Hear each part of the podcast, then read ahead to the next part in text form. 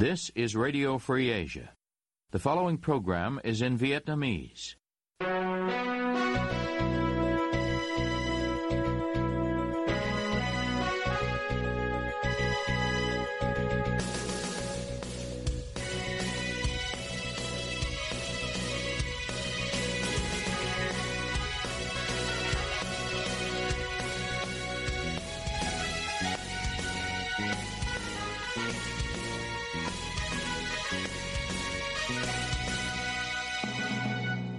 Đây là Đài Á Châu Tự Do, phát đi từ thủ đô Washington, D.C., Hoa Kỳ.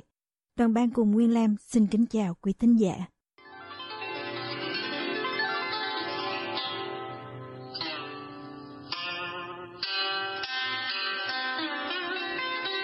Kính mời quý vị theo dõi chương trình phát thanh tối ngày 29 tháng 1 năm 2024 đang được phát trực tiếp từ lúc 9 giờ giờ Việt Nam. Mở đầu cho chương trình phát thanh hôm nay, mời quý vị đến với bản tin chi tiết. Ngày 27 tháng 1, cựu thủ nhân lương tâm Đặng Thị Huệ đăng tải kiến nghị thư gửi Viện Kiểm sát Nhân dân và Cơ quan An ninh Điều tra Công an thành phố Hà Nội, đồng thời thu thập chữ ký trực tuyến, đề nghị các cơ quan chức năng của Hà Nội miễn trách nhiệm hình sự đối với nhà hoạt động nhân quyền Nguyễn Thúy Hạnh. Đến chiều ngày 29 tháng 1, thống kê trên tài khoản Facebook Huệ Như đã có hơn 200 người trong và ngoài nước đồng ý ký vào bản kiến nghị này. Bà Huệ nói với Đài Á Châu Tự Do về lý do nhóm của bà viết thư. Việt Nam đang lên tiếng rất là mạnh trong cái việc mà đảm bảo nhân quyền cho công dân cũng như là tham gia vào các cái diễn đàn của Liên Hợp Quốc về nhân quyền thì tôi nghĩ rằng là cái việc mà Việt Nam cần khẩn cấp đình chỉ lại cái việc điều tra đối với chị Nguyễn Thúy Hạnh để chị Nguyễn Thúy Hạnh được trở về với gia đình chữa trị bệnh. Bà Huệ cho biết Việc thu thập chữ ký trực tuyến sẽ kéo dài đến ngày 2 tháng 2 năm 2024 và sau đó sẽ gửi kiến nghị qua đường bưu điện kèm các chữ ký đến các cơ quan chức năng liên quan. Chồng của bà Hạnh là ông Huỳnh Ngọc Tranh cho hay, ngày 25 tháng 1, bà đã được xạ trị bữa đầu tiên tại Bệnh viện K Hà Nội. Việc chữa trị kết hợp giữa hóa trị và xạ trị sẽ kéo dài trong 3 tháng theo diện ngoại trú một kiến nghị khác của câu lạc bộ Lê Hiếu Đằng tập hợp những nhân sĩ trí thức tên tuổi đề nghị nhà cầm quyền Việt Nam với tinh thần tôn trọng nhân quyền và chính sách nhân đạo hãy trao trả bà Nguyễn Thúy Hạnh về gia đình để có điều kiện chăm sóc và điều trị tốt hơn.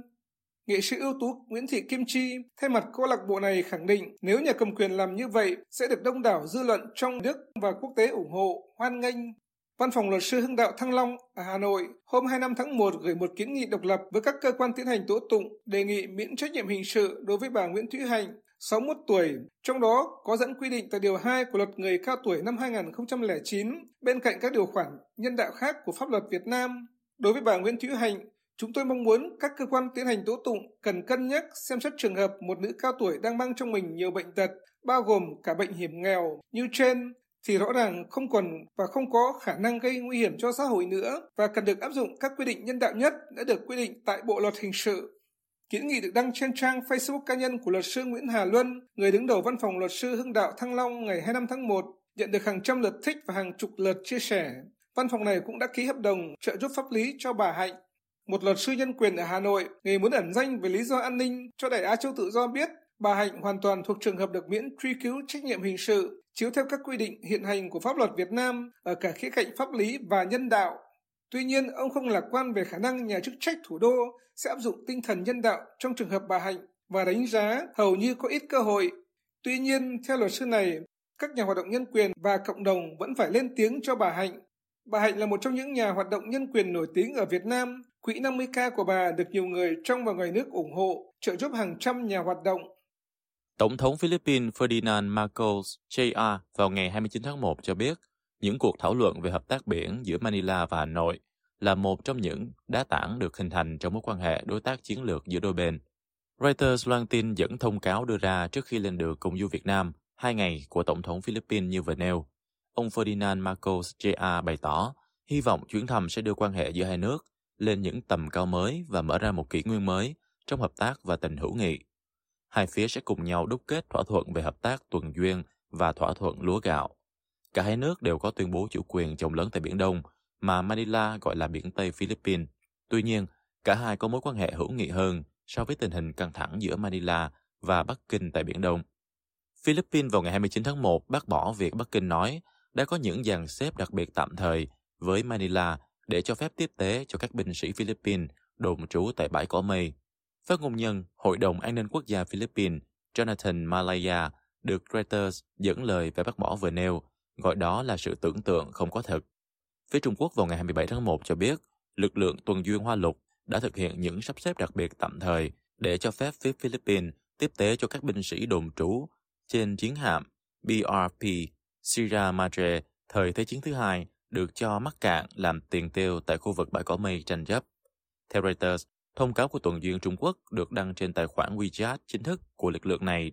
Theo đó, vào ngày 21 tháng 1, một máy bay nhỏ của Philippines đã thả vật phẩm tiếp tế xuống chiếc chiến hạm mà theo Trung Quốc là cho mắc cạn bất hợp pháp tại khu vực bãi cỏ mây. Lực lượng Trung Quốc đã cho phép diễn ra hoạt động tiếp tế cần thiết đó. Tuy nhiên, cương quyết bảo vệ chủ quyền, quyền hàng hải và quyền lợi của Hoa Lục tại khu vực bãi cỏ mây. Thông cáo nêu tiếp rằng tuần duyên Trung Quốc đã theo dõi, giám sát tình hình thực tế, kiểm soát, hành xử theo luật pháp và quy định và thực hiện những sắp xếp đặc biệt tạm thời để phía Philippines tiếp tế những vật phẩm cần thiết thường nhật. Phát công nhân Hội đồng An ninh Quốc gia Philippines không xác nhận hay bác bỏ hoạt động máy bay phía Philippines thả hàng tiếp tế xuống cho binh sĩ ở bãi có mây, mà chỉ nói hoạt động tiếp tế cho binh sĩ là quyền của nước mình. Vị thế quyết đoán ngày càng tăng của Trung Quốc tại Biển Đông và bạo lực leo thang tại Myanmar là hai vấn đề hàng đầu của chương trình nghị sự hội nghị hẹp các bộ trưởng ngoại giao khối ASEAN ở Luang Prabang, Lào. AP loan tin ngày 29 tháng 1 dẫn phát biểu của Bộ trưởng Ngoại giao nước chủ nhà Lào Salumse Komasit về sự lạc quan cẩn trọng của cả khối về hai vấn đề gai góc vừa nêu.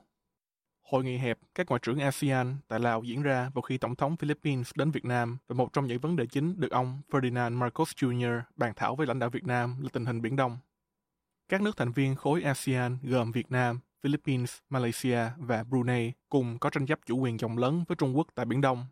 Cả Indonesia cũng quan ngại việc Trung Quốc vi phạm vùng đặc quyền kinh tế của nước này tại vùng biển có tuyến đường hàng hải quan trọng và dồi dào hải sản cũng như dầu mỏ khí đốt này Manila tìm kiếm hỗ trợ thêm từ các lân bang ASEAN khi mà căng thẳng giữa Manila và Bắc Kinh tại Biển Đông ngày càng tăng.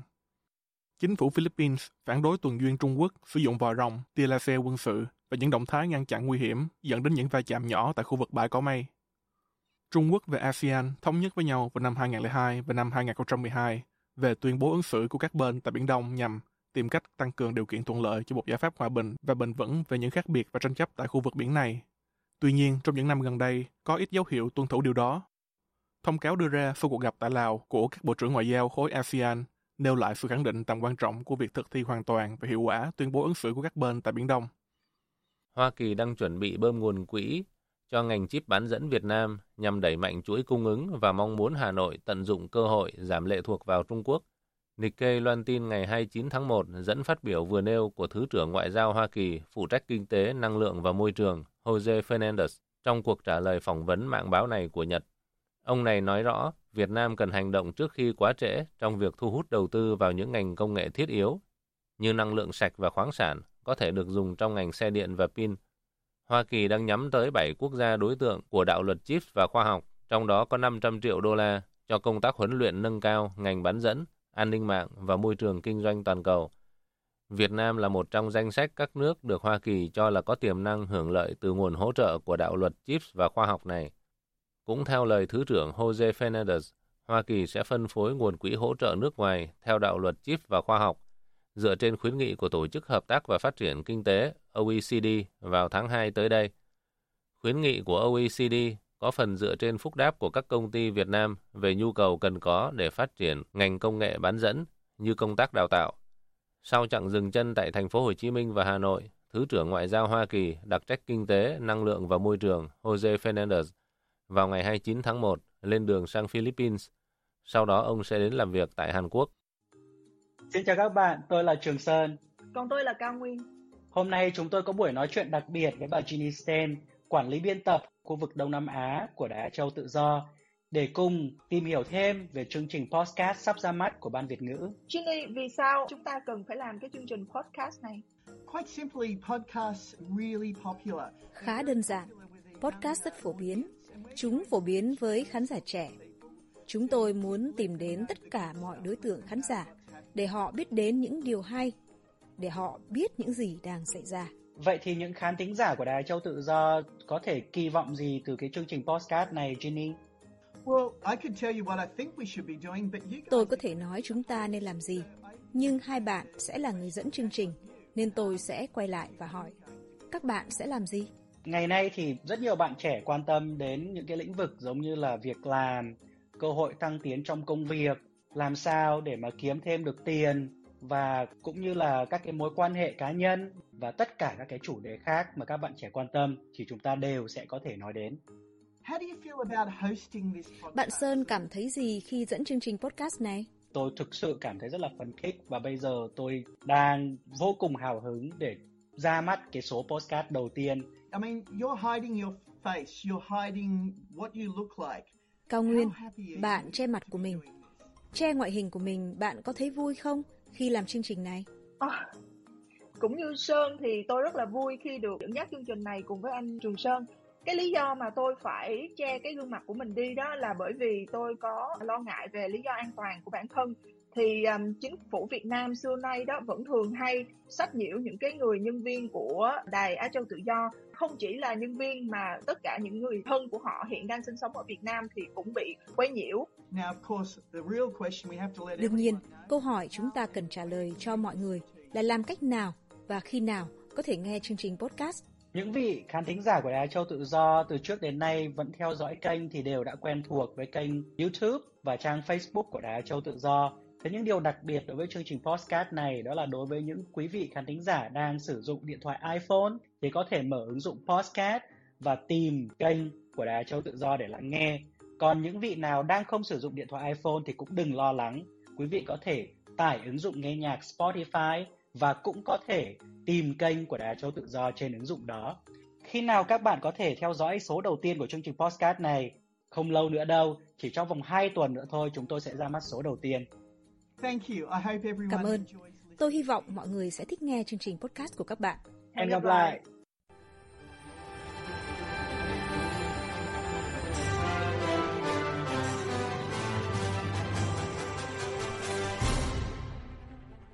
Quý tín giả đang theo dõi chương trình phát thanh của Đài Á Châu Tự Do. Ngoài các trang Facebook và YouTube, quý vị cũng có thể đón nghe các chương trình phát thanh của đài qua vệ tinh Intelsat 17 băng C ở 66 độ Đông và vệ tinh 19 băng C ở 166 độ Đông. Tiếp nối chương trình, thưa quý vị. Theo kết quả lấy phiếu tín nhiệm của Hội đồng Nhân dân tỉnh Vĩnh Phúc mới đây, ông Lê Duy Thành, Chủ tịch Ủy ban Nhân dân tỉnh Vĩnh Phúc nhận kết quả 53,19% số phiếu tín nhiệm thấp. Trả lời báo chí nhà nước vào ngày 17 tháng 12 năm 2023, ông Lê Duy Thành cho rằng số phiếu tín nhiệm thấp quá bán mà ông nhận được là bất thường. Trung Khang có bài chi tiết về vấn đề vừa nêu trong phần sau. Mời quý vị cùng theo dõi. Cựu Trung tá Vũ Minh Trí khi trao đổi với Đảng cho Tự do hôm 19 tháng 12 nhận định. Tôi thì tôi thấy rằng là cứ theo quy định, theo luật mà làm thôi. Thế còn mọi cái biện minh ấy thì nếu mà là người thật sự có lòng tự trọng ấy, thì người ta không phải nhiều lời anh ạ. Tôi thì tôi thấy rằng là bản thân cái việc đưa ra ba mức là tín nhiệm cao, tín nhiệm và tín nhiệm thấp ấy thì nó rất là nực cười. Bởi vì thường ấy, đã gọi là bỏ phiếu tín nhiệm ấy, thì chỉ nên có hai mức là tín nhiệm hoặc là không tín nhiệm. Thế nhưng mà thôi thì có được thế nào thì còn còn hơn là không bỏ phiếu tín nhiệm. Thì yeah. nghĩ rằng là tuy đặt ra ba cái mức nó rất là nực cười. Thế nhưng mà cái việc mà thực hiện thì còn hơn là không thực hiện gì. Theo cựu trung tá Vũ Minh Trí việc bỏ phiếu tín nhiệm cũng sẽ có tác dụng cho cán bộ đảng viên có chức có quyền nằm trong diện bỏ phiếu tín nhiệm thì phải chú ý hơn trong lời nói và việc làm của mình, nếu không sẽ bị mất tín nhiệm như Chủ tịch tỉnh Vĩnh Phúc vừa rồi. Nhiều tờ báo nhà nước hôm 19 tháng 12 năm 2023 lại cho rằng cần làm rõ là bất thường hay bình thường trong việc Chủ tịch Ủy ban Nhân dân tỉnh Vĩnh Phúc nhận hơn 50% phiếu tín nhiệm thấp. Liên quan vấn đề này, cụ Trung tá Vũ Minh Trí nói. Tôi thì tôi nghĩ thế này, chỉ có thể làm rõ một điểm ấy là cái việc bỏ phiếu và kiểm phiếu có nghiêm túc hay không.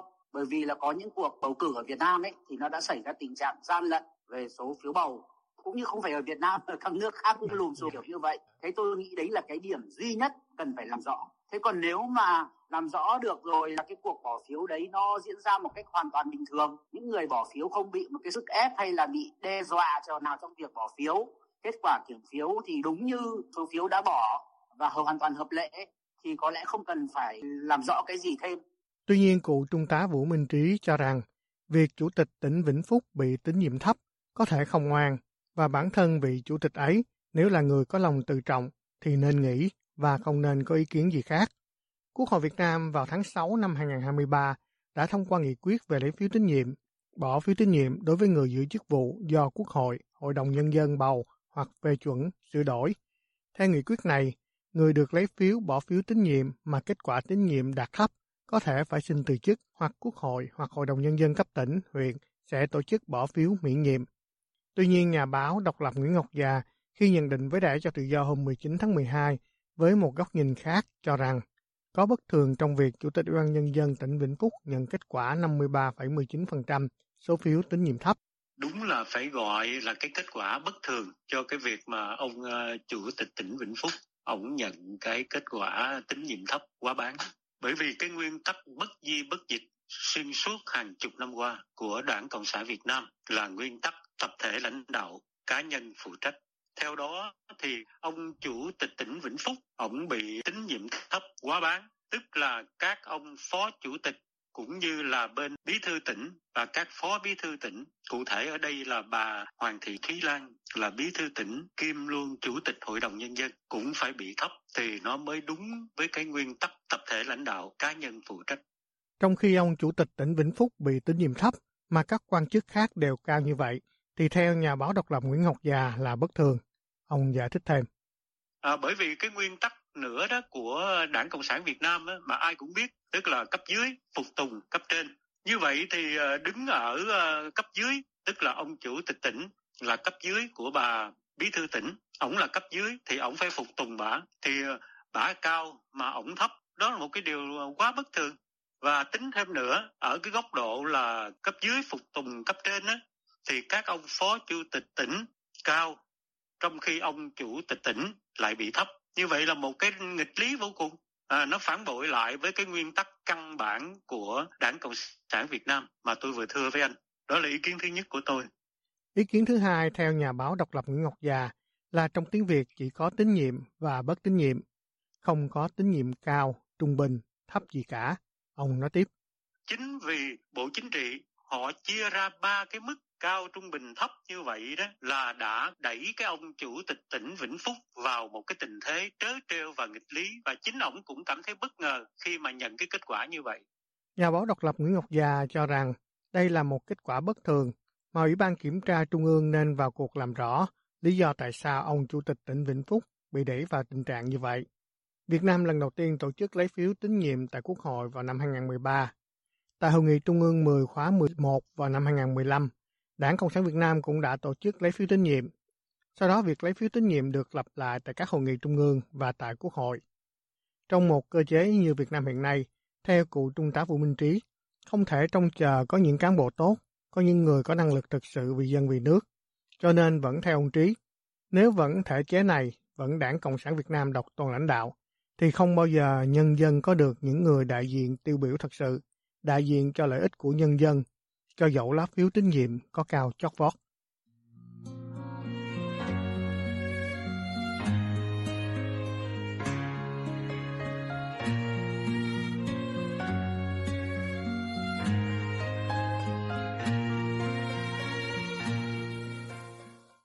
Quý thính giả vừa theo dõi chương trình phát thanh tối ngày 29 tháng 1 năm 2024 của Ban Việt ngữ Đài Á Châu Tự Do. Ứng dụng tin mới RFA trên điện thoại thông minh và podcast cũng có thể giúp quý vị theo dõi các chương trình tin tức thời sự bằng video hay audio của Đài Á Châu Tự Do. Quý vị quan tâm đến chương trình, xin gửi email về địa chỉ vietweb avong rfa.org. Toàn ban cùng Nguyên Lam cảm ơn quý vị đã đến với chương trình và hẹn gặp lại quý vị vào chương trình ngày mai. You have been listening to Radio Free Asia.